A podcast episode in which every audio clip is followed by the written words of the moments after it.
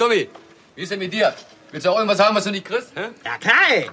Ein Video mit einem Riesenbildschirm, ne? Ey, kannst du super Horror drauf gucken, ne? Spar das Geld, dafür brauchst du nur ein Spiel. Ey, Nobby, ey, hast du gesehen, ey?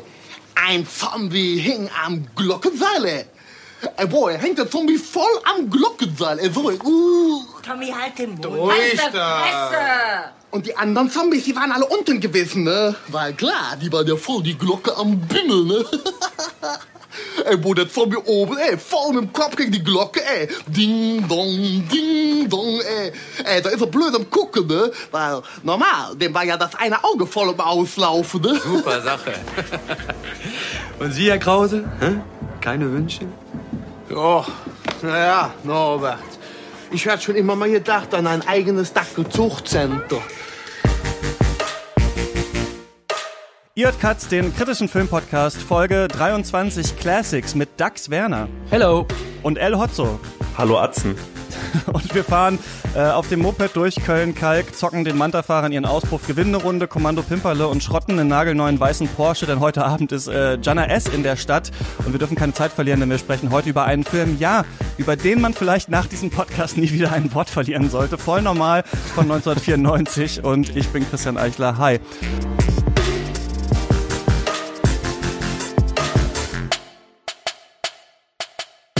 Hotzo, hast du gesehen, äh, ein Zombie hing am Glockenseil? Nein. Aber es hört sich bei dir so an, als würdest du das gerade gucken. Äh, vielleicht gucke ich das auch tatsächlich. Ich habe immer sieben Tabs offen. Es kann schon sein, dass das irgendwo läuft. Nein, wegen den äh, Kirchenglocken, dachte ich Das habe ich Das verstanden. Ähm, äh, Ich für die Hörer nochmal, nicht, nicht an dich. Ja, das ist ganz gut. Vielleicht habe ich die so professionell rausgerechnet, dass wir sie gar nicht mehr hören. Ähm, die, ja, das ist tatsächlich ein Film, ne? Ist mir auch wieder eingefallen. Und das war schon, als ich als äh, Jugendlicher voll normal geguckt habe, dachte ich, fuck, das ist ja wirklich ein Film, muss man sich eigentlich mal anschauen. Äh, noch nie gemacht. Von Lucio, von Lucio Fulci. Vielleicht können wir da beim nächsten Mal drüber sprechen. Dax, ich muss dir ähm, von einer Hammer-Sache erzählen. Du äh, verpfändest mir dein Haus, kriegst dann irgendwann das Achtfache an Rendite und 1000 Mark bar auf die Kralle. Wie wär's? Äh, fünf mal acht, wie viel ist das? Für ach, sechs im Sinn, fünf mal acht, 40? Oder wie viel ist das dann? Nicht 40, nicht 400, 400.000 400.000 Mark. 400.000 Mark. Ja, war eine große Summe. Ähm, fast so viele wie ihr äh, Follower habt zusammen. Ähm, schön, dass ihr da seid. Ich glaube, sehr viele Leute, die das jetzt hören, werden äh, diese Konstellation nicht so richtig glauben können und andere werden sich denken, wer zur Hölle, was, mit wem redet der da, wer sind denn Dax und Hotzo?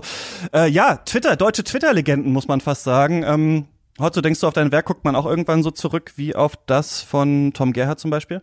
Ähm, mit Fremdscham und Unverständnis äh, werde ich heute schon begegnet und deshalb finde ich das eigentlich eine ganz schöne, eine ganz schönen Vergleich.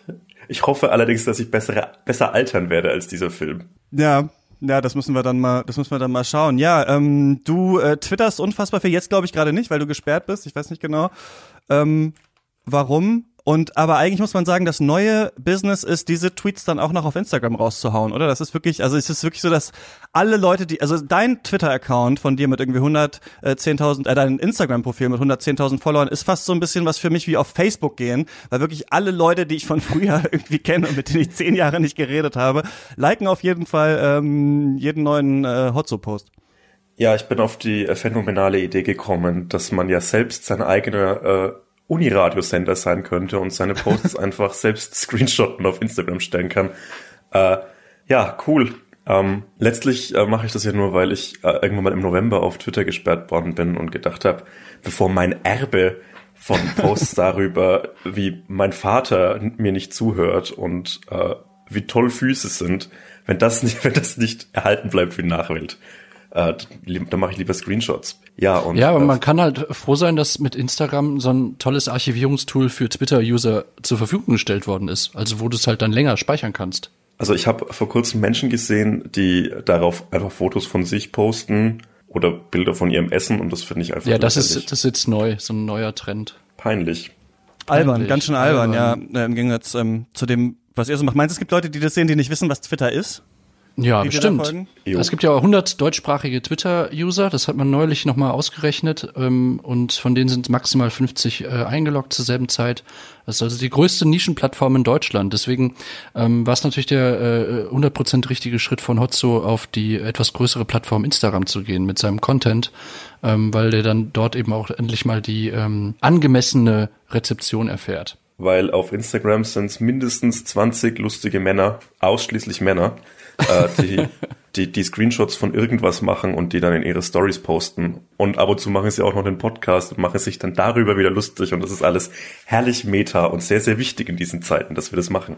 Ja, diese Zeiten habe ich auch gedacht. Das ist vielleicht nicht der beste Film, auch über den, der relevanteste, über den man jetzt sprechen sollte.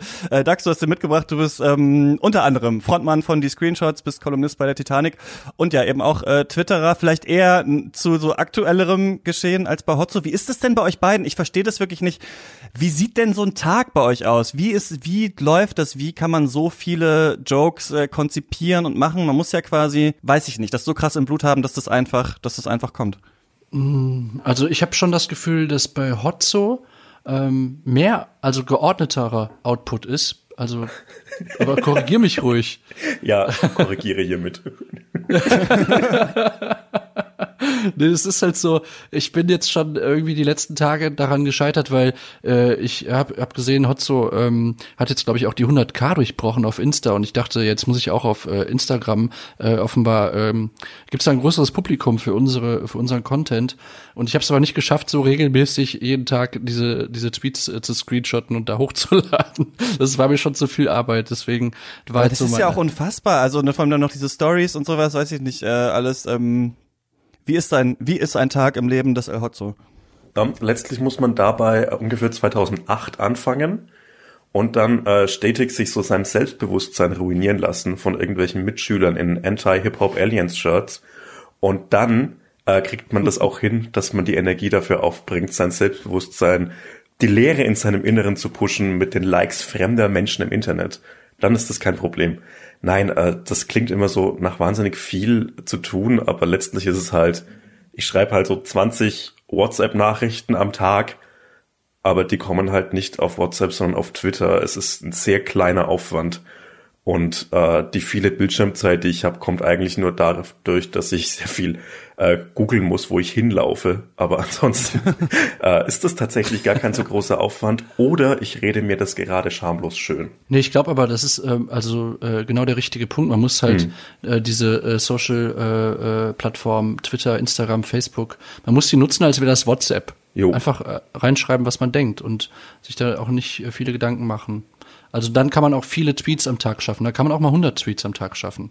Dann kann es jeder schaffen, ja. Dann Und das Pseudonym habt ihr beide, da, ähm, macht ihr das ja beide. Wie ist denn das? Ähm, aber ich stelle mir so vor, weil man ist ja nicht von Anfang an so mit den ersten drei Tweets dann auf einmal bekannt, sondern man muss ja ewig lange, musstet ihr ja wahrscheinlich auch, oder habt ihr ja immer diesen Kram halt da raushauen und das interessiert wirklich niemanden, oder? Bis dann halt Jo. auf einmal irgendwann das so riesengroß ist. Wie ist diese Zeit so davor? Weil ich kenne auch andere Leute, die sind lustig und hätten, glaube ich, Bock auf Twitter lustig zu sein, aber können nicht damit umgehen, halt in diese Leere halt ewig reinzureden, halt, äh, um dann irgendwann da, dann da so hinzukommen. So, da muss man doch auch, weiß, ist es doch auch so ein bisschen Selbstkasteiung, oder nicht? Nee, es ist, ähm, also ja, auf jeden Fall. Also ich habe jetzt auch immer noch nicht das, also zum Beispiel, äh, wenn ich jetzt mit normalen Menschen aus der normalen Welt äh, rede, die äh, kennen weder Twitter noch meinen Account noch irgendwelche anderen äh, äh, Männlein oder Weiblein, die da rumtouren. Also es ist jetzt auch alles nicht so besonders bekannt, wie, äh, wie das auf den Eindruck vermittelt, wenn man den ganzen Tag im Internet ist. Und äh, was mir aber geholfen hat am Anfang, ist, dass ich das ja mit Startup Klaus, äh, der jetzt leider nicht mehr auf Twitter ist, aber mit dem habe ich das zusammen angefangen und wir haben Ja. das als, als Tandem gemacht. Also wir haben uns einfach äh, gegenseitig retweetet und gefaved und das hat schon mal viel, viel Druck weggenommen, in, gerade in der Anfangszeit. Ähm, ja, schade, dass er nicht mehr da ist. Wäre cool, wenn er wieder zurückkommt. Das stimmt allerdings. Ich war ja immer, also ich bin ja deutlich später eingestiegen als du, Dax, oder ihr und habe so dieses späte 2017er, Anfang 2018er Twitter beobachtet und war einfach nur so äh, erstaunt und angewidert und wollte trotzdem unbedingt Teil dieser coolen Subkultur sein. Und ähm, ich habe das nie betrieben, um irgendwie damit Publikum zu erreichen. Ich habe das betrieben, weil ich's, ähm, weil mir geraten worden ist, doch mal ein Tagebuch anzufangen. Und dann habe ich mir gedacht, yo, Tagebuch cool, aber das liest ja keine Sau. ähm, und dann habe ich so dann habe ich das halt einfach in die, diesen leeren Raum Twitter geschrien, was ich denke. Und dann hatte ich auf einmal zehn Follower und habe gedacht, krass, so viele Leute haben mir noch nie auf einmal zugehört. Ähm, ja, und dann verselbstständigt sich das irgendwie. Ich glaube, wenn man keinen Bock hat, das so für sich selbst zu betreiben, dann ist das schnell frustrierend. Aber ich hatte, ich, ich habe kein Problem, mich vor mir selbst zum Affen zu machen und das äh, ist cool jetzt. Passt. Schön. Ja. Du schreibst jetzt auch gerade irgendwie an einem Buch, oder habt ihr jetzt irgendwie schon krasse weil da muss ja die auch das Fernsehen zum Beispiel wird das ja auch wird euch ja auch äh, mit Argusaugen beäugen zum Beispiel ähm, weiß ich nicht. Sind da irgendwelche kam schon gab's schon das heute Show Angebot Ähm, also von vielleicht dürft ihr das nicht sagen. Äh, Von meiner Seite gab es schon Angebote, aber ich habe immer so ein bisschen die Befürchtung, dass man so verbrennt, wie es Willi nachdenklich mit seinem wahnsinnig lustigen Bühnenprogramm äh, passiert ist. Oder wenn man, dass man so endet wie so ein, so eine, so ein krampfhaft jugendlicher Comedian. Und das fände ich doof. Und ich glaube, da muss man ein bisschen aufpassen. Und äh, letztlich wäre ich auch okay damit, wenn ich in einem halben Jahr wieder in dem Großraumbüro arbeite, aus dem ich hervorgekrochen bin. ach das ist der mit nachdenkliche Sprüche mit Bildern ne ja, Jo, genau. meinst, ja. Dax, du hast voll normal äh, mitgebracht, den Film, über den wir heute reden wollen. Ich fand es witzig, ich habe dich gefragt quasi so, ähm, hättest du mal Bock, einen Film mitzubringen? Und du meintest ja. Und dann habe ich mir so gedacht, ich hätte mal Bock, über sowas zu reden, wie, weiß ich nicht, zwei Nasen tanken super oder so alte Comedy-Filme, bei denen man nicht mehr so richtig weiß, ob die wirklich so lustig waren oder ob es nur der horny Teenager in einem war, der das irgendwie geil fand. Und dann hast du gesagt, voll normal. Und voll normal war tatsächlich auch als ich noch auf dem äh, Internat war, mit, mit einem Kumpel, haben wir das auch dauernd geguckt und fanden das ultra witzig. Und dann dachte ich, ähm, ja geil, lass doch mal darüber reden. Ähm, weiß nicht, ob das die beste Idee war, aber wie bist du an den Film gekommen? Ähm, wie bin ich an den Film gekommen? Also irgendwann tauchte bei uns zu Hause äh, diese Videokassette auf äh, von dem Film. Und ähm, ich weiß, dass es irgendwie mal so eine äh, so ein Sommerferien äh, gab, wo ich das mit meinem Bruder also exzessiv geguckt habe, so ein bisschen wie bei dir mit deinem Kumpel. Ähm, und das, äh, also ich habe schon fast das Gefühl, das ist so ein Film, der sich besonders gut eignet, dass man den exzessiv guckt ähm, und sehr oft guckt. Und ich weiß nicht, dann, äh, also der hat mich damals schon irgendwie verzaubert ähm, auf eine ganz äh, merkwürdige Art und Weise. Ähm, und ich konnte dann irgendwann oder konnten wir den halt auch so mitsprechen, also so einzelne Dialoge, ähm, was halt erst so Spaß macht, also weil der Dialekt da der Figuren eine Rolle spielt, weil die Figuren teilweise sehr, sehr äh, lustig sind. Ja, und dann habe ich ihn ewig lange nicht geguckt und gestern habe ich ihn dann zum ersten Mal nach, keine Ahnung, bestimmt über zehn Jahren oder so, habe ich ihn nochmal geguckt und jetzt halt nicht mehr auf VHS, sondern auf Netflix, auf, auf einem großen äh, Flachbildfernseher. Und es war schon eine andere Erfahrung jetzt, ähm, den nochmal zu sehen, ja. ja, stimmt, genau, ist auf Netflix. War, hat mich auch überrascht übrigens. Ich dachte so, Mich okay, auch. wahrscheinlich nirgendwo, aber dann doch ist einfach auf Netflix, könnt ihr also da gucken. Ähm, Hotzo, wie ist bei dir? Hast du, hast du eine, hast du eine Historie mit voll normal? Ähm, ja, die Historie ist folgende. Äh, mir hat vor ein paar Wochen ein Filmpodcast geschrieben, dass ich mit Dax Werner darüber einen Podcast, äh, ob ich darüber drauf Lust habe. Und äh, mir hat tatsächlich der Filmname irgendwas gesagt. Ich bin dann wochenlang rumgelaufen und habe gesagt, dass ich ganz normal schauen soll. äh, und ich kannte, was ich jetzt nach dem ersten und einzigen Mal schauen gelernt habe, ich kannte einige Zitate daraus. Aber ansonsten war das für mich gestern Abend das erste Mal diesen Film schauen und das erste Mal so diesen, dieses Tor aufmachen in diese Art Tom Gerhardt äh, Comedy der, der Mitte 90er, Anfang 90er. Und das ist sehr interessant für mich, weil ich hatte damit gar keine Berührungspunkte. Ich glaube, der Film, der für mich so vergleichbar ist mit dem Standing, den äh, voll normal für euch hat, ist äh, Sieben Zwerge, Männer allein im Wald. Ähm, aber das ist vielleicht der Generationenunterschied dann, den die paar Jahre, glaube ich, doch ausmachen. Ja, kann auf jeden Fall sein, ne? Also auf jeden Fall war das ja auch, als wir das so entdeckt haben, auch schon so ein bisschen alt eigentlich, dieser Film, aber man Ja. hat wahrscheinlich so in der Kindheit was davon. Also ich weiß auch noch, der Nachfolger ist ja Ballermann 6 ähm, und da weiß ich auch noch mehr, dass der irgendwie ganz groß war und dass ich den, glaube ich, irgendwann auch mal halb mit meinem Vater oder sowas gesehen habe im Fernsehen, aber irgendwie voll normal haben wir auch eher so wiederentdeckt, Ja. glaube ich, damals irgendwie so. Als, war das bei dir auch so? Du stimmst so zu? Äh, ja, genau. Also denn, keine Ahnung, ich würde schätzen, dass so Anfang der Nuller Jahre haben wir diese Kassette entdeckt äh, und das dann in irgendwelchen Ferien dann mal geschaut. Also so, glaube ich, war der Weg.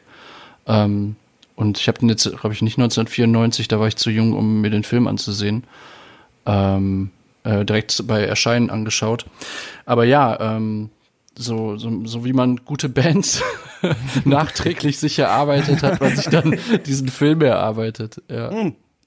Und natürlich äh, das Spin-off ist fast bekannter, glaube ich, als der Film. Das ist diese, diese ewige Sat1-Serie Hausmeister Ja. Krause gewesen. Ne? Also die ist wirklich ja rauf und runter gelaufen, wo ja ähm, Axel, ja, Axel Stein. Stein ist der ich denke, und wer ist der Boxer? Schulz, okay, genau. Äh, Ja. Genau, ähm, Axel Stein dann halt auch so bekannt geworden ist, auch in der Rolle, die ja von Tom äh, Gerd hier gespielt wird. So, ich weiß auch, ich fand schon als Kind diese Serie immer so richtig furchtbar. Ähm, aber ähm, genau, die kam dann halt da raus und das war ja noch so die Zeit von Fernsehen. Ich meine, Hotzo, ihr habt ja neulich so einen Simpsons-Podcast gemacht und wir haben ja auch schon mal so drüber geredet. Es gab halt früher so Sachen, die waren irgendwie so immer da. Und dann hat man das halt mal geguckt irgendwie. Und das war halt auch bei Hausmeister Krause so gut es lief, dann hat man sich das halt angeschaut und deswegen vielleicht auch so ein bisschen im Gedächtnis geblieben. Und wahrscheinlich hat jede deutsche Generation so ein bisschen so eine Art Film. Ich meine, deutsche Comedy versucht's ja immer wieder irgendwie. Ich würde sagen, dieser Sieben Zwerge-Film ist wahrscheinlich dann so ein eher so ein Nachbeben von Shoot is Manitou so ein bisschen gewesen, ne? Aber da kam ja dann auch nochmal deutsche Comedy nochmal so groß raus und vorher gab's halt so Manta Manta und solche Geschichten, ne? Oder dann halt eben diese Thomas Gottschalk und Mike Krüger Nummern und sowas. Also ähm, und ja, ich würde auch sagen, so zu voll normal. Es gab schon mehrere Filme, die sich so ein bisschen mit so einer Thematik beschäftigt haben. Gerade so dieser Unterschichtshumor so und dieses krasse Lokalkolorit. Das ist eigentlich ganz geil, finde ich, in diesem Film hier auch. Und das ist ähm, so leicht verloren gegangen, würde ich vielleicht sagen, in so großen Hollywood, äh, nicht Hollywood, aber deutschen Großproduktionen. Denn äh, Bernd Eichinger hat den produziert, ne? Also das ist tatsächlich ein richtig ordentlich produzierter Film gewesen. Und äh, Ralf Hüttner hat Regie geführt. Ich kannte den vorher nicht, den Namen, bis ich mir das angeschaut habe. Und witzigerweise hat der ein Jahr vorher äh, Texas gemacht mit Helge Schneider. Ja. Also und das finde ich irgendwie ganz erstaunlich eigentlich, weil die Filme ja schon einen sehr unterschiedlichen Humor haben und die Helge Schneider Sachen auf jeden Fall besser gealtert sind als dieser Film hier. Und dann halt später noch ja, so unterschiedlich. Ich glaube, diesen Vincent Wilmer kennt man vielleicht noch. Da hat er dann auch den, ich glaube, deutschen Fernsehpreis gewonnen oder so für. Und ich glaube, Also, Dr. Psycho hat er auch gemacht, oder? Genau, Dr. Psycho, ne, mit Christian Ulm, ja. Hat er gemacht und ja. Wobei die Überschneidungen zwischen den Helge Schneider-Filmen in derselben Zeit ja auch noch weitergehen. Also beispielsweise, es gibt eine Nebenrolle in Voll Stimmt, ja. Normal äh, mit dem Kioskbesitzer, das ist Andreas Kunze, ähm, der äh, nur dieses Heiner-Pilz und nicht eben dieses Ramsdorfer Kölsch hat ähm, im Film. Und der taucht mega oft in Helge Schneider-Filmen auf. Ja, Ähm, gerne auch in Frauenrollen, ja. Ja, ja, genau. Mutter und äh, ja, genau. genau. Ähm, ja, so viel zum Hintergrund. Worum geht's, Dax? Worum geht's in voll normal? Ja, die Story. Also es geht in erst, also Hauptfigur ist halt Tom Gerhardt als Tommy, äh, als liebenswürdiger äh, Trottel, wohnhaft in Köln-Kalk bei seinen Eltern, zusammen mit seiner Schwester Carmen, äh, gespielt von Veronika Ferres in der Rolle ihres Lebens, äh, als äh, Helmut Karasek hat über äh, sie geschrieben äh, in dem Film, Zitat, das mache ich mir nicht zu eigen, der fleischgewordene Blondinenwitz. Also das ist irgendwie ein deswegen interessantes Zitat, weil es so auf mehrfachen Layern äh, problematisch ist. Von, von, von verschiedenen Akteuren. Aber das ist irgendwie äh, hängen geblieben. Und die wohnen halt in Köln-Kalk. Und ähm, neben Tommy ist äh, noch der, der Freund Mario, gespielt von Hilmi Sözer. Übrigens, soweit ich weiß, Krefelder, also Hilmi Sözer. Und der türkischstämmige äh, Schauspieler Hilmi Sözer spielt eben einen Italiener, den Mario, der der beste Buddy von Tommy ist. Und die hängen halt in erster Linie viel in der Garage ab. Das ist offenbar so das Jugendzimmer, das Zimmer vom Tommy und gucken Videos, die sie sich ausleihen. Oder fahren halt mit ihrem äh, Moped durch Köln-Kalk. Und äh, ja, unter der Woche ist halt mal Loche angesagt äh, in der Kfz-Werkstatt. Und das ist so ein bisschen so das Leben von denen.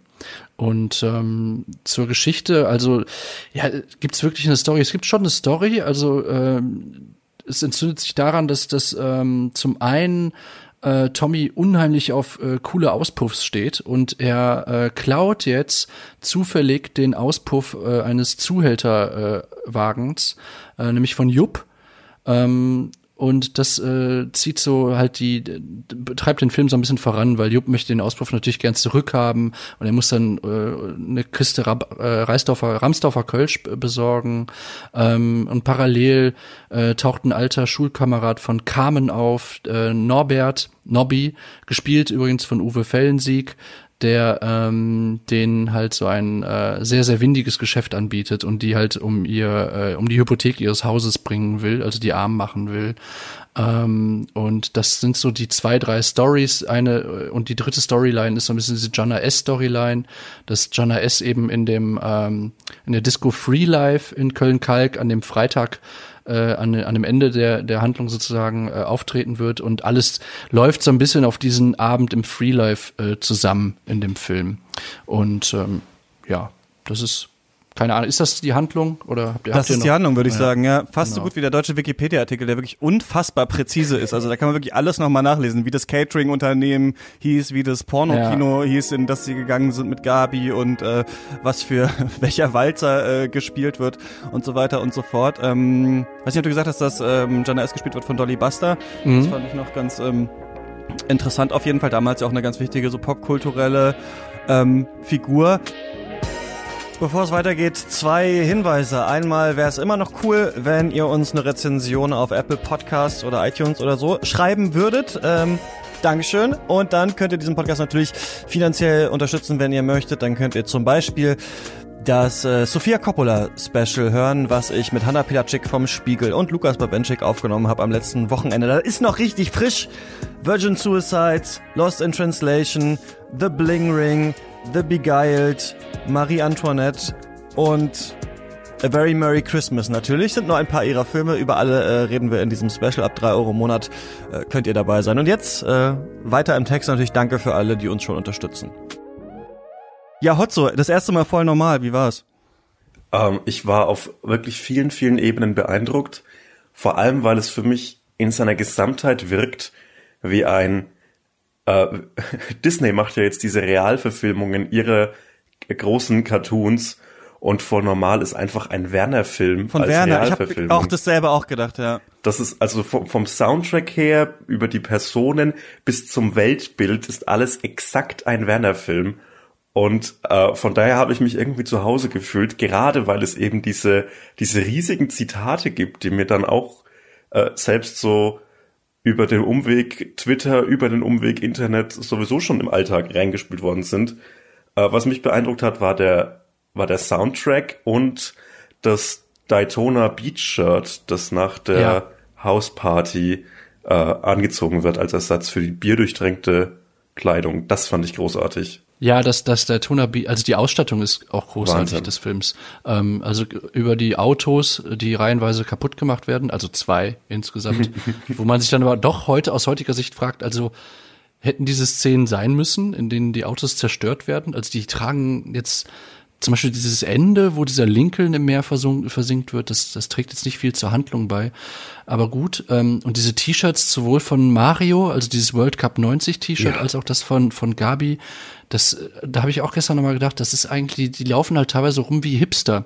Genauso auch diese eklige Figur, also die dritte oder vierte Figur, die Tom Gay halt spielt, der Typ mit dem Schorf hinter den Ohren, der hat halt auch so eine wahnsinnige Hipster-Cap, äh, wo Giants oder Giant Ja. draufsteht.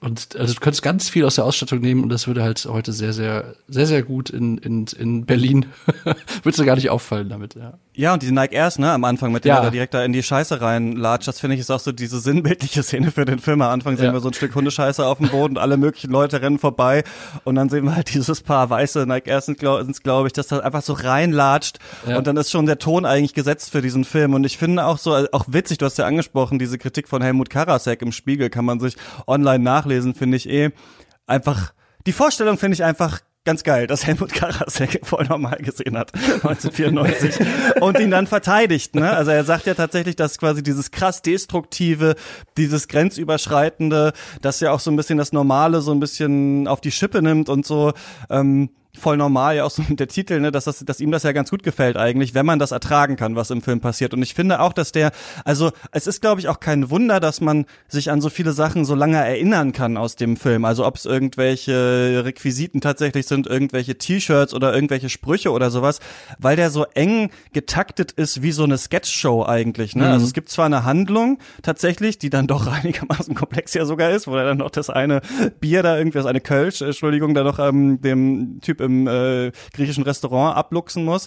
Aber ansonsten hat man das Gefühl, so es könnte wie so eine Sketch-Show sein, wenn sie dann in dieser Autowerkstatt sind und da die Karre zerlegen und sowas. Das ist ja alles so auf so ganz kleine Szenen irgendwie so hingebaut. Und ich finde auch die Charaktere sind so zum großen Teil auch ganz geil konzipiert und die kommen ja wohl aus dem Bühnenprogramm, was Tom Gerhardt vorher auch schon hatte. Ne? Es gibt auch so alte YouTube-Videos, wo man ihn sieht, eben gerade in dieser Figur des Tommy, den er sich eben ausgedacht hat. Und ich finde so das alles auch cool, weil das halt sowas Lokales hat, was so nah dran ist, auch an so einer komischen Art von Normalität. Denn ich finde, der Film macht sich auch nicht nur, also vielleicht zu Teilen so über Arme lustig, sondern zeigt auch immer so, also ich mag eigentlich, das ist glaube ich wie bei vielen Sachen, so alles, was halt hyper äh, sexistisch und sowas ist, ist halt mega schlecht gealtert und stößt einem richtig sauer auf. Aber alles, was so immer so gegen die Reichen ist und sowas, ist halt sau lustig, finde ich, in dem Film. Also, dass die halt da auf der Arbeit sind und irgendwie Bier saufen und dann kommt die da mit ihrem Auto und dann machen die das halt alles Schrott. Oder wie die diese Rechnung, da musste ich so oft noch dran denken später. Ja, ich wie auch. die da halt sitzen Ich auch. und diese und dann berechnen sollen, was halt die Reparatur vom Polo gekostet hat. Und dann sitzen die halt da so und dann sagt er irgendwie so, ja, wir haben den Aus,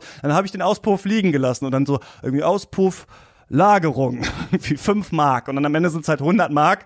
Und dann sagt halt Marius, ja, das können wir nicht schreiben, das klingt doch irgendwie unrealistisch. Okay, 105 Mark 80. Und das denke ich immer noch, wenn ich Leuten Projekte pitche, manchmal so von wegen, ja gut, 1000 Euro können wir nicht sagen. Sondern das mal 1000, 1000 Euro 80, 45. Das klingt das irgendwie unrealistisch. Ja. Das, da muss ich noch oft dran denken. Ich habe auch, mir ist gestern dann nochmal aufgefallen, die- diese, wie er Endlagerung sagt. Also das habe ich äh, in den letzten Jahren trotzdem so oft als Echo noch im Kopf gehabt. Auspuff, Endlagerung. Ist aber auch sehr kontextlos. Also dass es mir einfach mal so zwischendurch einfällt. Und dieser Film, also ich glaube, es war auch diese Dauer, dieses sich dauernd anschauen, jeden Tag, ähm, was, was das bei mir gemacht hat. Und ähm, genauso, also eine für mich der ikonischsten Szenen, ich weiß nicht, ob es für euch auch so, so ist, aber die mich am meisten beeindruckt hat und die ich auch wirklich als, als Kind dann versucht habe, äh, so detailgetreu wie möglich nachzuspielen, ist dieses Verkaufsgespräch von Nobby ganz am Anfang des Films, wo Ja. er halt bei den Eltern zu Hause ist, wo es eben damit losgeht, dass er sie danach fragt, ja, habt ihr irgendwelche Träume? Herr Krause, Sie keine Träume? Und wo er sie also ein bisschen heiß macht auf, auf das Geld verdienen und von sich selber erzählt, dass er mit lumpigen 50.000 angefangen hat. Und wie, also wie, wie Uwe Fellensieg das halt auch körperlich spielt und wie er sich die Zigarette anzündet, das ist schon, also das ist jetzt kein großes Schauspiel, nicht, dass wir uns falsch verstehen, aber das ist, ähm, also es ist einfach äh, für mich einfach hat das eine große Bedeutung. Also das ist, äh, ich kann gar nicht sagen, wie wichtig diese Szene für mich ist, weil ich die so unfassbar lustig finde. Ich finde, da kommt auch was so, was im Film später gar nicht mehr so viel passiert ist. Ich finde, in dieser Szene kommt so geil zusammen, dass diese ganzen so konzipierten Charaktere so aufeinandertreffen. Also ich hab, Ja. was ich immer nachgespielt habe, ist halt immer diese, ey, Nobby, Nobby hast gesehen, ein Zombie hing am Glockenseil, ey. Das Ja. haben wir halt so oft uns gegenseitig erzählt. So. Und ich meine, wie der vorher in die Küche geht und sich dieses Brot schmiert, wo auf der einen Hälfte Nutella ist und auf der anderen ist diese Wurst und dann kommt er da rein und ich finde ja auch geil, dass es in dem Film auch so um Filme geht, ne? Also er Ja. ist ja so, also er soll ja so, glaube ich, jemand sein, so aus den 90ern, der halt so verblödet ist, weil er halt nur mit dieser halt Filmwelt aufgewachsen ist. Der kennt gar nichts anderes mehr und der sabbert ja richtig, wenn er vom Fernseher sitzt und sowas, Ja. ne? Und dann kommt er halt da und ist aber auch so euphorisch immer dabei und erzählt den Leuten halt immer diese Filme und diese, wie Hausmeister Krause, wie der dann so abwinkt. Also wenn Tom Ja. Gerhardt auf der einen Seite sich immer weiter steigert und auf der anderen Seite ist auch Tom Gerhardt, ist immer so, ruhig, jetzt sei ruhig. so, ich muss immer so lachen, weil das halt so komisch ist und dann halt eben Nobby, der diesen Deal halt anbringt, der halt äh, offensichtlich die verarschen soll. Und das kannte ich auch so ein bisschen. Ich komme halt auch aus einer Arbeiterklasse-Familie so und ich kannte das aus meiner Kindheit auch, also vieles nicht aus diesem Film, aber so diese Idee so, ah, da hat man mal was gehört, da gibt's so ein Deal, irgendwie so ein Schneeballsystem oder sowas. Also ich fand das so recht authentisch und auch traurig, wie die sich ja da so drauf einlassen und am Ende ähm, schafft ja dann Gabi, sie da wieder rauszuhauen. So, aber ich finde diese ganze Szene da in diesem Wohnzimmer, wo die alle zusammensitzen und ähm, Nobby da so das Hemd noch nass hat, weil er ihm vorher irgendwie, was hat er in den Kopf gekriegt, Teer oder irgendwas? Ähm, Ja, genau. das ist irgendwie, die fand ich auch echt, echt stark, ja. Ja, ein Wort noch zur Szene. Ähm, äh, ich finde das auch deswegen genau interessant, weil ähm, der, man, man kann ja jetzt mal auch so drüber nachdenken, die Figuren, natürlich, das sind so Stereotype oder das sind so Figuren aus dem Bühnenprogramm von Tom Gerhardt, also der Vater, der dann später mit Hausmeister Krause seine eigene Serie bekommen hat und so weiter. Äh, ähm, aber es ist ja schon interessant zu überlegen, okay, 1994, äh, was wird da abgebildet? Du hast ja ganz am Anfang mal gesagt, das ist so irgendwie so, so, so ärmere Leute, über die sich lustig gemacht wird, vielleicht oder so. Ähm, Würde ich jetzt gar nicht mal sagen. Also es ist halt so ein sehr typisches Kleinbürgermilieu eigentlich so. Äh, in, und dann eben mit dieser starken regionalen Färbung Köln-Kalk, mit allem, was dazugehört. Und es ist ja schon interessant, so dass diese Wünsche, die die haben, diese Aufstiegswünsche halt so sehr, sehr sehr, sehr überschaubar sind. Also sie holen sich halt da diese, dieses Geschäft an Land und von den ersten 1000 DM Rendite wird halt so, so ein Dackel äh, äh, Vereinstreffen äh, finanziert. so um mehr geht's gar nicht. Und das ist ja schon, also ich will jetzt nicht sagen, heute sind die Träume größer oder, oder äh, Aufstieg äh, illustriert man irgendwie anders oder, oder so Aspirationen in, gesellschaftlich aufzusteigen. Das, darum geht's mir nicht, aber es ist ja schon, das wirkt heute sehr aus der Zeit gefallen. Also dass das doch, dass das die großen Träume sind so äh, äh, der Menschen und dass das deren Antrieb ist, so zu handeln, wie sie handeln. Das finde ich irgendwie jetzt, das fand ich jetzt auch irgendwie nochmal interessant, wenn man das dann so mit ein paar Jahren Abstand, Abstand nochmal sich anschaut. Ich weiß gar nicht, ob Träume heute größer geworden sind, weil wenn ich jetzt über die Generation meiner Eltern nachdenke, ich weiß nicht, ob die sich jetzt mit den 400.000 Euro zusätzlich einen großen Traum erfüllen würden oder ob sie sich nicht einfach äh, die elterliche Version, äh, irgendwelche Oberflächlichkeiten vergleichbar zu dem, zu dem Dackelvereinstreffen leisten würden. Ich glaube, diese, ja. diese Traumlosigkeit und Ambitionslosigkeit ist so einfach ein Symptom des Erwachsenwerdens. Das ist sehr, sehr tragisch auf eine Art. Andererseits sind Dackel halt auch wahnsinnig lustige Tiere. Ja, aber das Dackel ist ein sehr, sehr, ein sehr guter Punkt, äh, zu dem ich nämlich eigentlich in Gedanken auch schon mir eine Notiz gemacht hatte um das heute zu sagen oder mit euch mal zu besprechen, weil ich das eine interessante Frage finde. Ähm, nee, der Einwand von Hotzo hat mich dahin gebracht, nämlich ähm, man sieht eigentlich ein, ein Milieu, das es so nicht mehr gibt. Das ist nämlich so ein Kleinbürgermilieu, in dem mhm. es sowas wie Abstiegsangst noch nicht so allgegenwärtig gibt. Also die, der, der Ticket ins große Glück und wenn das Glück auch nur heißt, irgendwie, ich richte das Vereinstreffen vom Dackelclub aus und damit äh, steige ich irgendwie eine Hierarchie auf, das ist halt, das kommt mal vorbei und dann nimmt man das oder vielleicht nicht. Aber es spielt alles noch so gar keine große Rolle. So. Und ich glaube, dass man, wenn man heute eben ein, äh, so ein Milieu einfangen will in einem Film und da irgendwie einigermaßen realistisch bleiben will, dann könnten die halt nicht mehr so unbeeindruckt von Abstiegsängsten existieren. Ist jetzt mal eine These, die ich in den Raum werfe. Wie seht ihr das? Das ist, glaube ich, ein guter Punkt, weil, äh, verzeiht mir, ich habe ich hab mir keinen Namen gemerkt. Ähm, diese, die, die, die, die Eltern mit der Wohnwand, die gibt es halt nicht mehr. Niemand ist mehr gerne erwachsen mit einem Hut auf, sondern, ja. sondern ähm, das ist entweder, alle müssen entweder für immer 25 sein oder sind direkt 70. Und dieses, dieses Angekommensein gibt es nicht mehr im Leben. Und diese, diese Konstanz als Idealzustand, man muss entweder wachsen oder man geht zugrunde. Das stimmt schon, das ist tief in unserer Gesellschaft drinnen und ja, sowas gibt es nichts mehr. Außerdem könnte man natürlich auch noch das Vereinssterben Dackelzuchtvereine gibt es bestimmt auch nicht mehr so viele in Deutschland. Ähm, mhm. Könnte man da auch mit rein. auch nochmal thematisieren, genau. Ja, aber meint ihr das wirklich? Also vielleicht nicht mehr so, jetzt so stilistisch. Also natürlich ist jetzt durch, ähm, das ist ja der Gag irgendwie bei Hartz IV, dass du dann halt nach einem nach einem Jahr ähm, dann auf jeden Fall irgendwie daraus äh, darauf zurücksackst. Deswegen haben ja auch äh, auch Leute, die echt viel Geld haben, immer diese Abstiegsangst, mhm. so dass sie wieder ganz unten äh, landen können. Ich weiß halt nicht, ob der Film das tatsächlich jetzt so mh, also ob wenn man heute so einen Film machen würde, man diese Abstiegsangst da irgendwie einbauen würde oder sowas. Ich finde, der hat auf jeden Fall sowas westdeutsches, lockeres, ja gut, wir malochen halt und ist alles so ein bisschen scheißegal halt, ne? Also ja, diese genau. Geschichte so, also das, das, das stimmt, das stimmt tatsächlich. Aber ich weiß nicht, ob man es heute jetzt gar nicht mehr so ähm, zeichnen würde. Ich finde es nur ganz cool, dass du halt hier so Leute aus der Arbeiterklasse hast tatsächlich, die auch ja so ein bisschen straßenschlau auch sind, ne? Und dann mhm. ist ja am Ende ja so ein bisschen auch, also gut, die Typen jetzt nicht so ganz, aber sich ja irgendwie auch so überheben äh, über das Kapital am Ende dann, was da durch Nobby so dargestellt wird, das halt alles irgendwie so erstunken und erlogen ist. Also ähm, das ist ja so, der Film zeichnet die ja so, also das ist, finde ich, ist halt auch aus heutiger Sicht halt so ein bisschen problematisch. Er zeichnet ja Tommy so ein bisschen als klar den halt eigentlich so den liebenswürdigen Dummen. Und das, und dann, es geht ja auch viel so ein bisschen so um Männlichkeit und so verschiedene Männercharaktere. Und man hat das Gefühl, es werden noch so ein paar andere aufgemacht und die sind alle halt äh, verachtenswert, sagt der Film. Also diese, weiß ich, Manta-Fahrer zum Beispiel oder sowas, ne, die da irgendwie mit vielen verschiedenen Frauen Sex haben oder Zuhälter sind oder mega aufgepumpt ja auch sind und so weiter. Dann gibt's da so Nobby, der so ein bisschen schmierig ist. Dann gibt's ja diesen Charakter ähm, da mit dem Schorf hinterm Ohr, wo ich wirklich sagen musste, diese Szene, also ich hatte das ganz oft in dem Film, dass ich so dachte, boah, nee, das ist so unangenehm gezeichnet. Und dann als das wieder kam mit diesem Schorf und das da so runterrieselt in Massen, musste ich wieder trotzdem wieder so lachen, weil es das so dumm fand.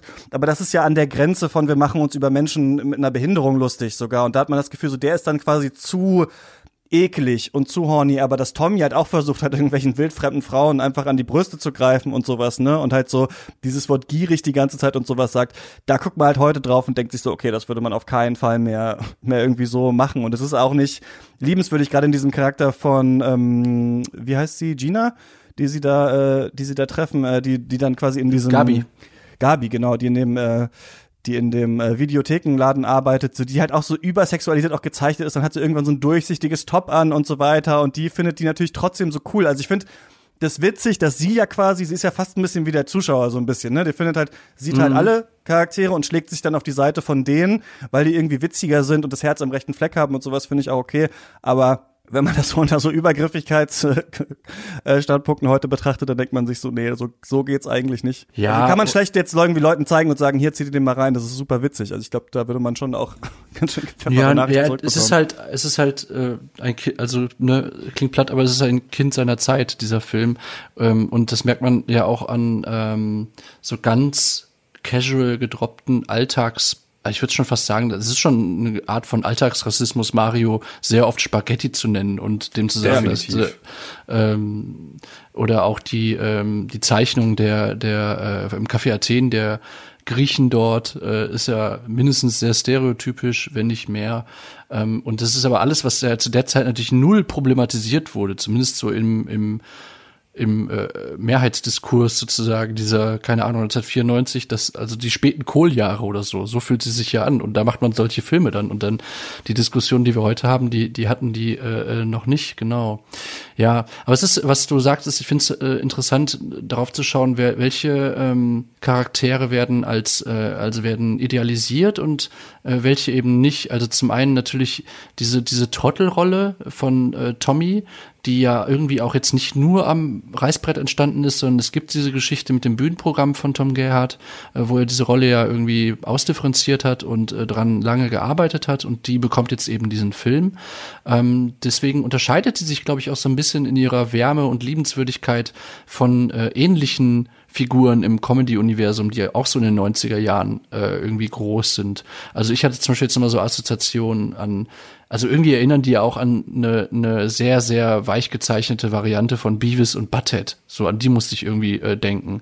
Bei Beavis und Butthead ist ja so Hopfen und Malz, also auch komplett verloren. Und ich konnte mir diese Serie auch nie so wirklich gut angucken, weil das halt nicht meine Humorfarbe irgendwie ist, die ich gerne mag. Also wo so auch so Moral und Wärme keine Rolle mehr spielen. So, das ist jetzt bei Tommy und Mario schon anders. Oder auch bei ähm, weiß ich nicht, so schrecklich nette Familie ist ja auch so die ähnliche Zeit mit El Bundy. Und das ist halt auch so, so ein, so ein, schwarze, so ein schwarzer äh, Humor, der so perspektivlos ist. Ich meine, man hat hier auch so eine Perspektivlosigkeit bei Tommy, aber die, die wird nicht thematisiert oder die spielt keine Rolle so. Das ist, das trifft dann eben vielleicht so ein bisschen kölsches Lebensgefühl. Also geht einfach weiter. Ju- Jute Zick haben und schön mit Moped durch Kalk und dann ist alles gut so. Das finde ich interessant. Und letzter Punkt dazu, äh, eine äh, Beobachtung, die ich gestern gemacht habe, ist, dass da, so bestimmte Sachen sind da schon angelegt. Zum Beispiel, was man heute hat bei Mario Barth. Ich habe es lange nicht mehr gesehen, so Mario Barth und Mario Barth deckt auf. Aber so diese Kfz-Szene, die erinnert so ein bisschen daran. Also da wird dann so über die, die Mittel und Werkzeuge der Comedy aufgedeckt, so sieht's wirklich aus in unseren Kfz-Werkstätten. Die denken sich das alles nur aus so. Also im Kern ist da schon Mario Barth drin und auch bei der Party. Ich weiß nicht, es gibt so ein die treffen ja bei der Party von Nobby, wo sie gar nicht eingeladen sind, da treffen sie ja Gabi aus der Videothek. Und Gabi ist, bevor sie aufeinandertreffen, noch im Gespräch mit so einem Typen im roten Sakko und mit so einer Brille. Und der ist gerade dabei, ihr zu erklären. Ey, die Szene ist so geil. Die ist total geil, aber es ist so, er sagt auf, auch aus einer sehr intellektualisierte Art, ja, ich finde es ja so wichtig, dass man sich auf Augenhöhe begegnet und so. Und da wird sich halt so über den, das, der wird auf jeden Fall nicht idealisiert, so der schlaue, Ja. studierte Typ. So, da, da steckt schon so in, in, in den zwischen den Zeilen so eine große Portion Anti-Intellektualismus drin und den trifft man ja immer auch noch bei, bei Mario Barth so äh, heutzutage. Äh, So die Schlauen, ja, die reden da rum und so weiter, aber äh, keine Ahnung, in der Bundesliga spielen sie auch und deswegen grill ich jetzt auch wieder zu Corona-Zeiten. Also so, das ist alles so, der Vibe ist da drin auf jeden Fall. Ja, also muss glaube ich sagen, die Szene endet halt damit, dass halt Tommy da halt durch die Tür Ja. poltert und diesen Typ halt komplett aus dem Bild Ja. rausklatscht. So, da musste ich wirklich sehr auflachen, weil ich so dachte, ach krass, was erzählt der jetzt? Und dann zack, dann sind die beiden da und kotzen dann halt aufs Buffet und so. Ich meine, du hast natürlich einerseits, ist das ja an sich nicht neu, also dieser Schelmenhumor und sowas, also Till Eulenspiegel oder sowas, jemand, der so, gut, der ist noch smarter gewesen, aber jemand, der so durch die Weltgeschichte durchpoltert und damit auch so soziale Missstände und sowas aufdeckt, das hast du hier fast so ein bisschen auch. Und dann natürlich dieser krasse, brachiale Humor, ne, was du später vielleicht bei diesen ganzen ähm, Zach Galifianakis, äh, Seth Rogen ähm, Nummern auch irgendwie später hast, so, ne, das hast du natürlich hier ähm, hier auch so ein bisschen so drin, also es wechselt halt immer so, ne, zwischen, also ich meine diese ganze Szene, wo die diesen Porsche da zerstören, das ist schon witzig, das zieht sich halt auch ewig irgendwie, aber das wechselt halt den Film so ein bisschen so ein bisschen ab, ne? Ja. Es hat ja auch keinerlei Konsequenzen für sie. Und Das äh, finde ich auch geil, muss ich sagen. Ja. Das ist so die Wärme der späten Kohljahre, von denen unsere Eltern immer reden. Äh, dass man einfach äh, Porsche zerstören konnte. Das wäre, das ist ja, das ist ja auf eine Art jetzt ein Politikum, wenn man den Porsche zerstört. Und damals ging das einfach. Das ist doch was. Ja, das ist mir gestern auch wirklich nochmal, das hat mir zu denken gegeben, dass sie wirklich casual von der Arbeit dann zum Treffen mit Gabi fahren, wo sie gerade den Hund äh, zerstört haben und den, den Porsche auch. Und das spielt einfach gar keine Rolle mehr. Ich finde es irgendwie auch witzig, also dass man sich dafür entschieden hat. Ähm, und dass es eine viel größere Rolle spielt, dass er diese verdammte Kiste äh, Ramsdorfer Kölsch besorgt für Jupp.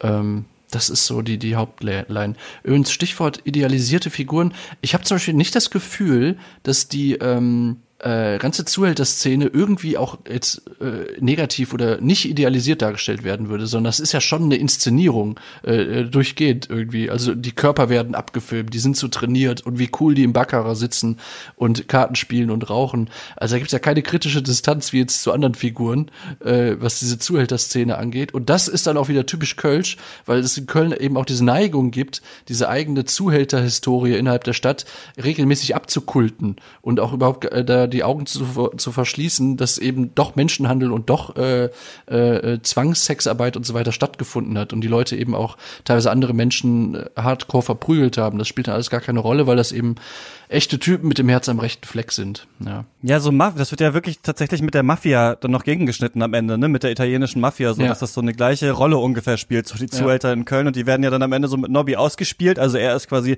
zu gelackt und überheblich und die sind zu dumm und zu Testosteron gesteuert und dann gehen sie am Ende so aufeinander äh, los und äh, ja, Tommy zieht halt ab auf seinem Moped und ihm ist nichts passiert, ja. Ja. Ich weiß tatsächlich nicht, ob das bewusst komisch war, aber ich musste über die Szenen lachen, schmunzeln, äh, in denen sich vier dieser gebräunten äh, Fukuhila-Träger in das Auto gesetzt haben. Weil ich finde, vier Menschen in einem Auto sind nie cool, besonders wenn sie halt alle 90 Kilo Muskelmasse sind. Das fand ich immer sehr lustig. Gerade in Richtung Ende, als Nobby dann verfolgt wird, wenn die sich zu viert in, in so einen Standard Mercedes quetschen, das fand ich irgendwie witzig. Ich weiß nicht, ob das so geplant war oder ob das einfach Äh, die 90er ich, waren. Ich glaube, also meine Theorie, warum die alle vier in dem Augenblick im Auto sitzen müssen, ist, das ist ja die Szene, in der die äh, Reifen abmontiert worden sind und Jupp kann nicht losfahren.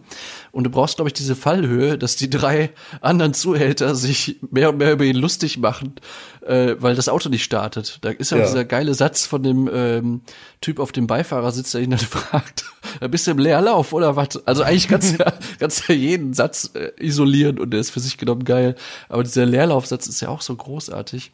Ja, genau. Und es sieht nicht cool aus, genau. Mit vier Leuten. Diese Namen auch, ne, diese ganzen, also diese, ich weiß nicht, also das, ich finde das wirklich auch, also das ist, man guckt den Film und der, also bei allen Szenen, die halt noch einigermaßen gehen, denkt sich so, super viel ist einfach mega witzig, ne, also um fünf im Baccarat-Club, so, das ist ja keine irgendwie besondere Szene, aber es ist einfach witzig, so, es ist halt einfach, er muss unbedingt Köln-Kalk-Verbot und dann Ramsdorfer Kölsch, was, und dann so, und keine Ahnung, es gibt dann auch übrigens die Szene, wo die toten Hosen kommen Ja. und sich noch über, über äh, Kölsch lustig machen und sagen, guck mal hinten bei der Limo so, und dann dreht sich Campino noch mal so nonchalant irgendwie halt so in die Kamera um und dann waren sie wieder raus so.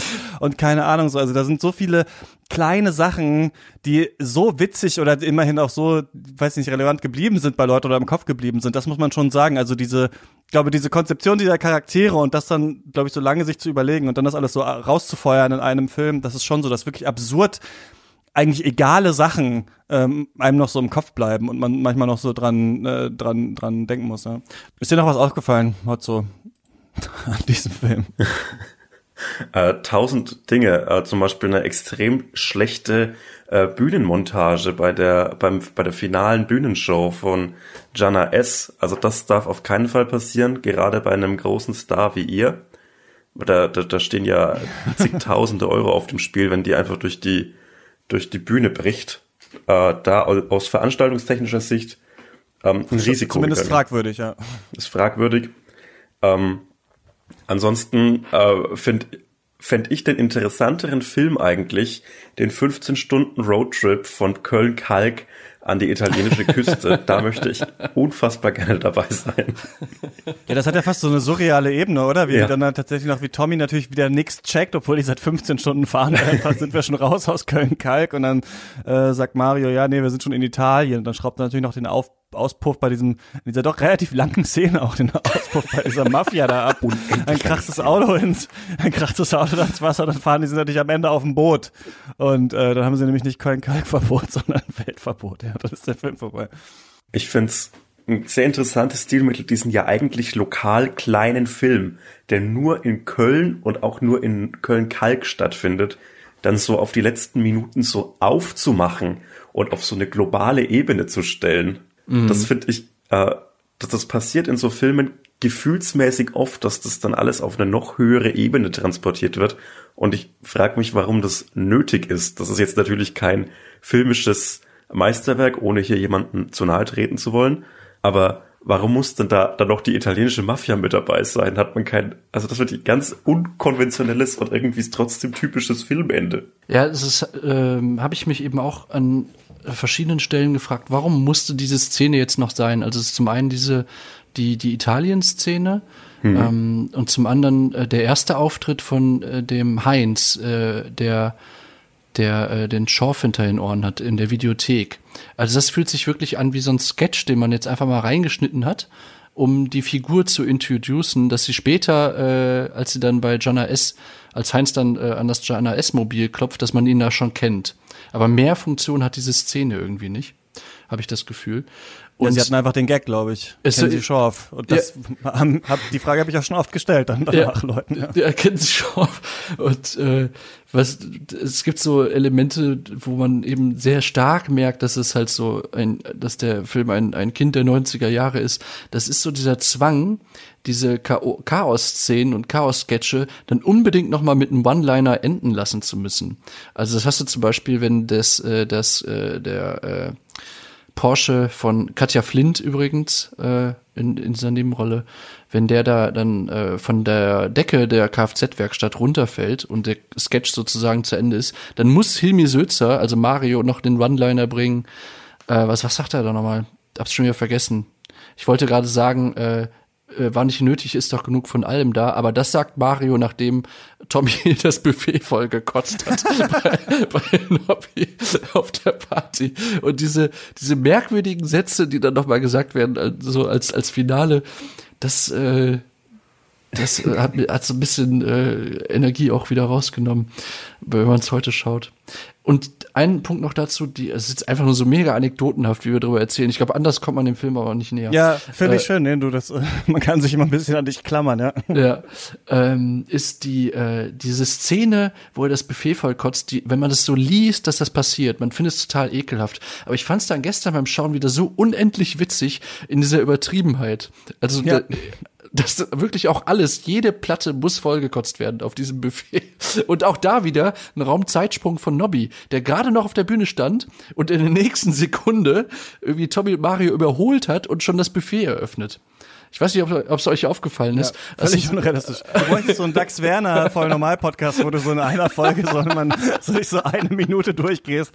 Weil das Wissen wäre auf jeden Fall da. Ich glaube, den kannst du auch alleine stellen. Ja, ja. Wenn man heute noch mal so einen Film machen würde, Was würdet ihr sagen? Brauchen wir noch mal? Brauchen wir noch mal sowas wie voll normal? Wie wäre das vielleicht heute anders? Würdet ihr solche Jokes, wie die da sind, twittern?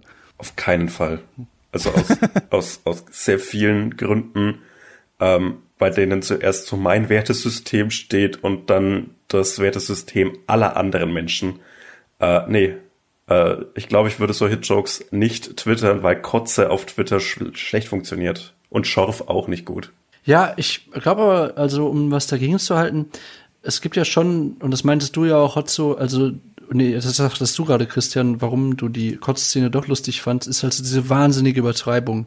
Also diese Übertreibung und Wiederholung. Also bei mir hat sich auch so, glaube ich, wenn ich an voll normal denke, kann ich halt auch nicht mehr nur an voll normal den Film denken, sondern ich muss natürlich auch sofort, denke ich, mit, dass ich den übertrieben oft, und damit meine ich so, ich würde wirklich realistisch schätzen, dass ich so 50 Mal oder so gesehen habe in meinem Leben. Und das ist jetzt nicht übertrieben. Und das allein ist halt schon finde ich selber wieder so witzig, wenn ich darüber nachdenke. Also diese, diese Praxis der Wiederholung und der Übertreibung. Ich glaube schon, dass das auch ein bisschen was mit mir gemacht hat.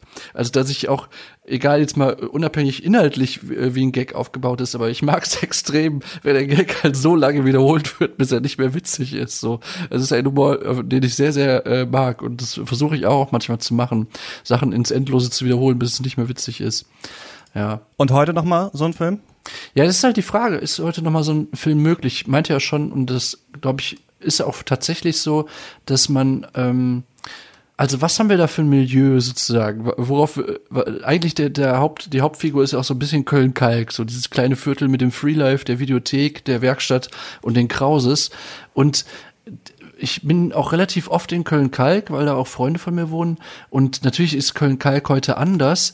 Es ist ja auch äh, gut so, dass es viel multikultureller ist. Ich habe nur das Gefühl, so dieses kleine Biotop äh, von Kleinbürgern und äh, windigen Maklern und äh, Tommys auf ihren Mopeds und so, die äh, so die vielleicht lesen die, die Bildzeitung, vielleicht auch nicht, ähm, aber das ist so, glaube ich, so deren ähm, wie soll ich sagen? Also so sind die halt auch politisch und sozial und gesellschaftlich drauf so und das ich glaube, das gibt's nicht mehr. So, wenn du heute einen Film machen äh, über Film machen möchtest über dieses Milieu, dann stehst du vor einer Menge Schwierigkeiten, weil du das erstmal wieder finden musst, also diese Leute und dann wirst du darauf stoßen, dass die sich halt inzwischen keine Ahnung die hängen in Telegram Corona-Rebellen-Gruppen äh, ab, gucken Ken Jepsen oder was weiß ich oder äh, das hat sich halt, ist halt viel zerstreuter geworden so und viel diffuser. Ist so mein, mein Laienblick da drauf.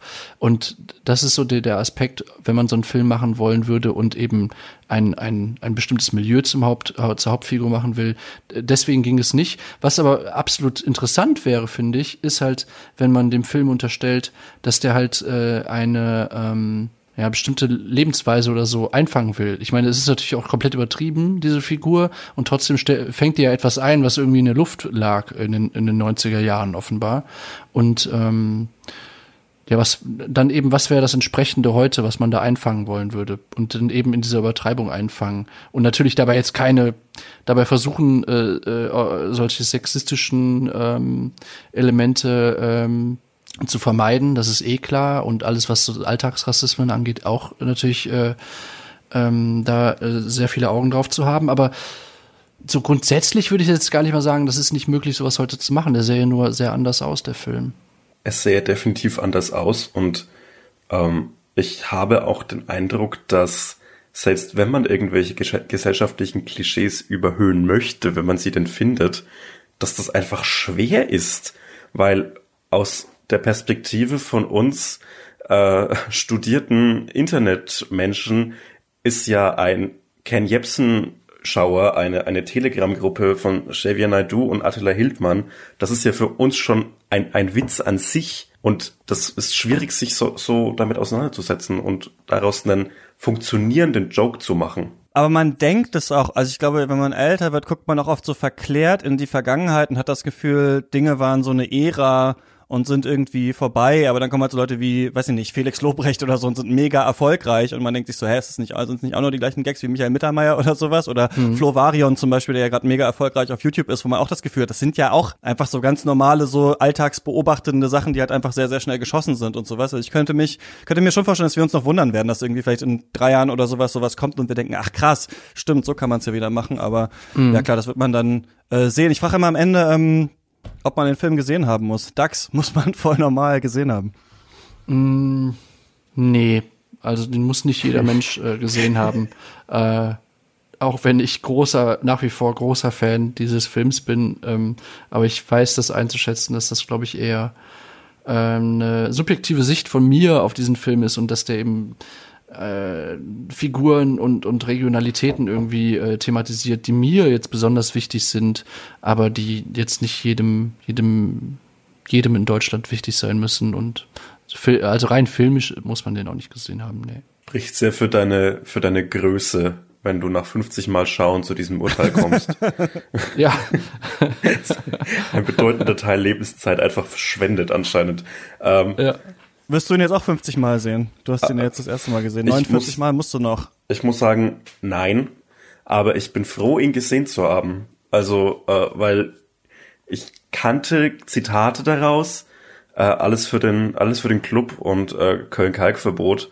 Die kannte ich und ich bin jetzt sehr froh, dieses Meme auf seinen Ursprungspunkt äh, zurück recherchiert zu haben, ich werde ihn mir wahrscheinlich kein einziges Mal mehr anschauen, aber ich bin froh, dass ich diese Experience hatte. Okay. Ich würde auch sagen, man muss ihn nicht gesehen haben. Ich finde jo. so, ich bin trotzdem ein bisschen, ja, ein bisschen traurig darüber, dass es so eine Art Film, ne, wie wir gerade gesprochen haben, gerade nicht mehr so viel ähm, gibt. Und ich finde die Idee an sich so ganz gut, aber ich finde man heutzutage nochmal so, vor allem wenn man den noch nicht gesehen hat und keine Erinnerung mit verbindet, so ist es schon ein bisschen glattes Eis so in manchen Szenen. Aber so für die Ausstaffierung, für die Charakterisierung, für die ganzen kleinen Witze und sowas, kann es auf jeden Fall interessant sein, sich damit nochmal zu ähm, beschäftigen. Ja, kann man auf Netflix schauen. Was ist die letzte andere gute Sache, die ihr so gesehen habt? Also, das passt ganz gut, weil ich gerade noch mal parallel Ballermann 6. Ähm, nee, Ballermann 6 ist ja also der Nachfolgefilm. Da merkt man, Ah, oh, oh Mann, ey, die haben alles, alles, was irgendwie interessant war an voll normal, haben sie ver verloren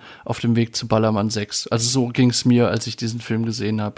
Das ist so, das ist dann nur noch so Saufhumor, habe ich das Gefühl. So, äh, mhm. saufen.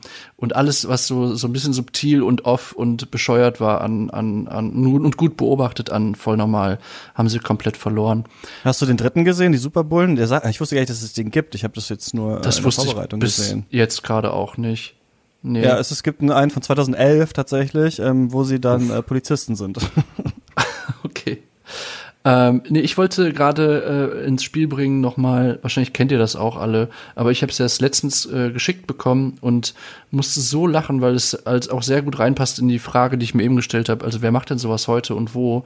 Ähm, von Vana Limar auf äh, Instagram, die hatte äh, diesen, äh, dieses Video gemacht, äh, Shit What Hipsters Say.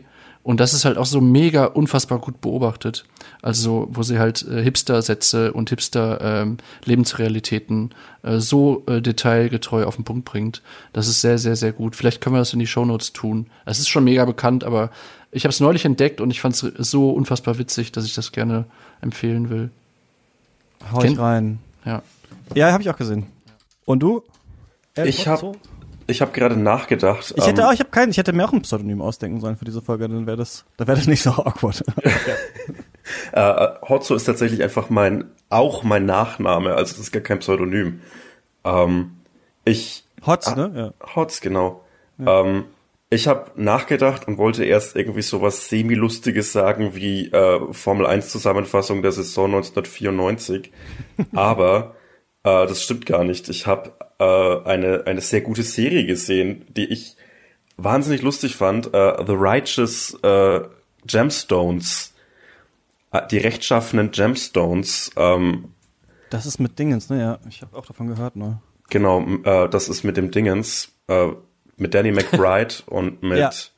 mit äh, John Goodman. Ich liebe diese Serie, weil es so diese, diese dieses evangelikale Pseudosektengehabe in den USA wahnsinnig lustig darstellt und ein paar unglaublich gute Gags drin hat. Äh, und das liebe ich sehr.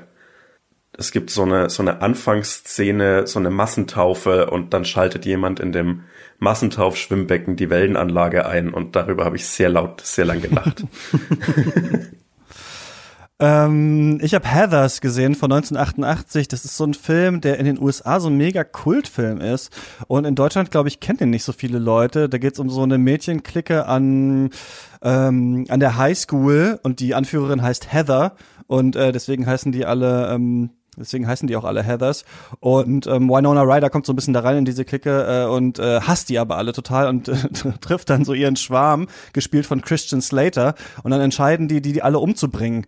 Und das ist so ein abgefahrener Film, den man gesehen haben muss. Deswegen machen wir auch die nächste Folge Katz darüber äh, nächste Woche, weil das ist wie sich heute, heutzutage weiß ich nicht, hintereinander 200 äh, feministische TikToks anzuschauen. Es ist unfassbar. Also es hat so ein äh, Kultpotenzial tatsächlich, aber ich glaube, nur hier kennen nicht so viele Leute. Deswegen ähm, wollte ich da auf jeden Fall nächste Woche mal drüber gesprochen haben.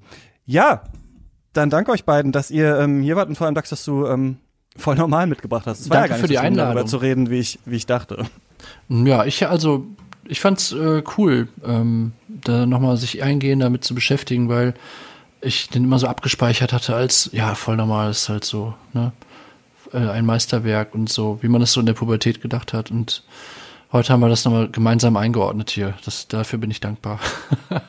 Ja, mir hat es auch Spaß gemacht. Ähm, entgegen meinem Naturell habe ich mich mit meinen Redeanteilen etwas zurückgehalten, aber das war sehr angenehm für mich. Und ähm, ich hoffe, ich war für euch eine Bereicherung, so wie ihr für mich eine wart. Äh, danke, dass ihr mit diesen Film in mein Leben gebracht habt und danke, dass er wieder, wieder äh, verschwinden darf aus meinem Leben.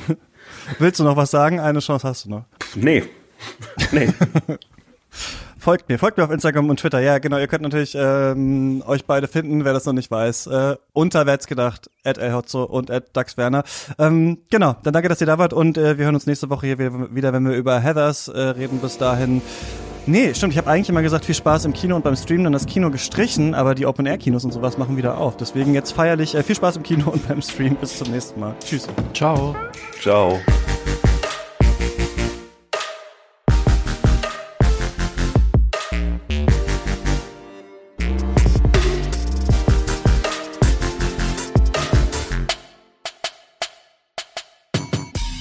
Katz ist eine Produktion von mir, Christian Eichler und äh, ihr könnt mich natürlich äh, immer erreichen über Instagram, Facebook, Twitter.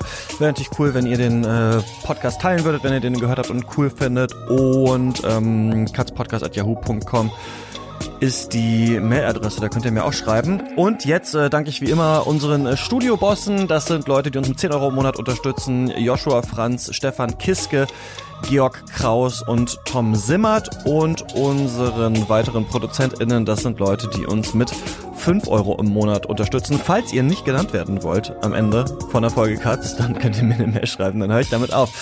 ProduzentInnen sind äh, Marcel Beermann, Dirk Böhme, Luis Derfert, Heiko Dörr, Jon Eden, Anna Eiselt, Sarah Eliport, Arne Leonardo, Fred Wurst Medrano, Elisabeth Fulda, Jörg Giese, Max Gilbert, Paul Vincent Guigas, Jonas Helmerichs, Jonathan Hilgenfeld, André Holstein, Michael Kanzia, Christian Kaufmann, Sebastian Kump, Thomas Kustermann, Martin Leistner, Niklas Nenzig, Alfred Neumann, Nikolai Pjuk, Jakob Risse, Jan Ruwisch, Michael Schill, Gerrit Schlaf, Martin Schober, Dirk Scheweck, Andreas Siegmann, Malte Springer, Eik Stankiewicz, Marius Stein, Valentin Tischer, Tobias Walter, Philipp Watermann, Christian Wefers, Florian Wittenbecher, Florian Zeppenfeld, Christoph Zollner, Falk Tschitschmann und meiner Oma. Vielen Dank.